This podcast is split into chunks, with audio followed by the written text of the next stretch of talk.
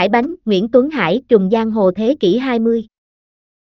Hải Bánh là ai và tại sao tiểu sử Hải Bánh lại được nhiều người quan tâm và tìm hiểu như vậy? Nếu bạn là một người thường xuyên theo dõi tin tức chắc chắn sẽ biết đến một ông trùng nổi tiếng là đàn em của Nam Cang, đó chính là Hải Bánh. Mời bạn đọc cùng tìm hiểu nhiều thông tin hơn về nhân vật này qua bài viết dưới đây nhé. Hải Bánh là ai? Tiêu sử về Hải Bánh Hải Bánh có tên thật theo giấy khai sinh là Nguyễn Tuấn Hải. Ông sinh năm 1967 tại Hà Nội và ông được biết đến là một giang hồ cực kỳ khét tiếng từ năm 2015 với tội danh giết người.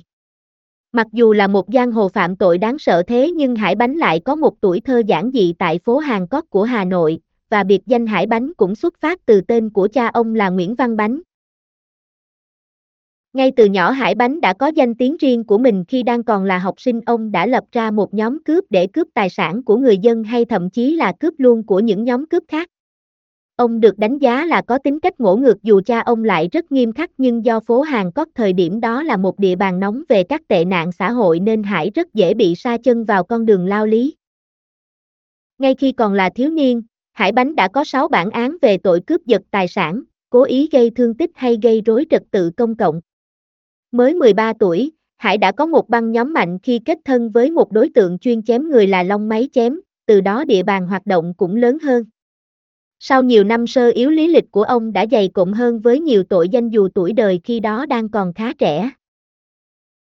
Đời tư và câu chuyện khó nói của Hải Bánh được chia sẻ sau khi ra tù.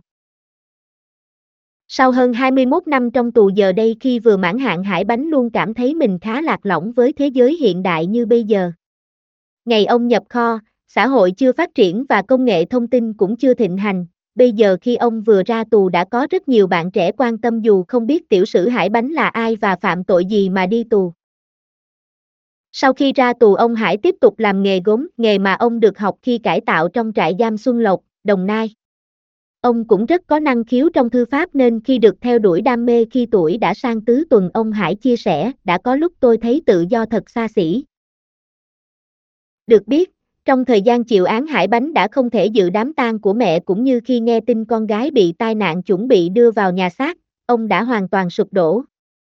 Lúc đó cảm giác hối hận cực lớn khiến ông không hiểu tại sao mình lại có thể giết người để con gái bị mang tiếng, bản thân phải có lỗi với mẹ, với gia đình mình. Những giọt nước mắt muộn màng đó đã đánh đổi quãng thời gian gần 30 năm bị giam trong tù của mình.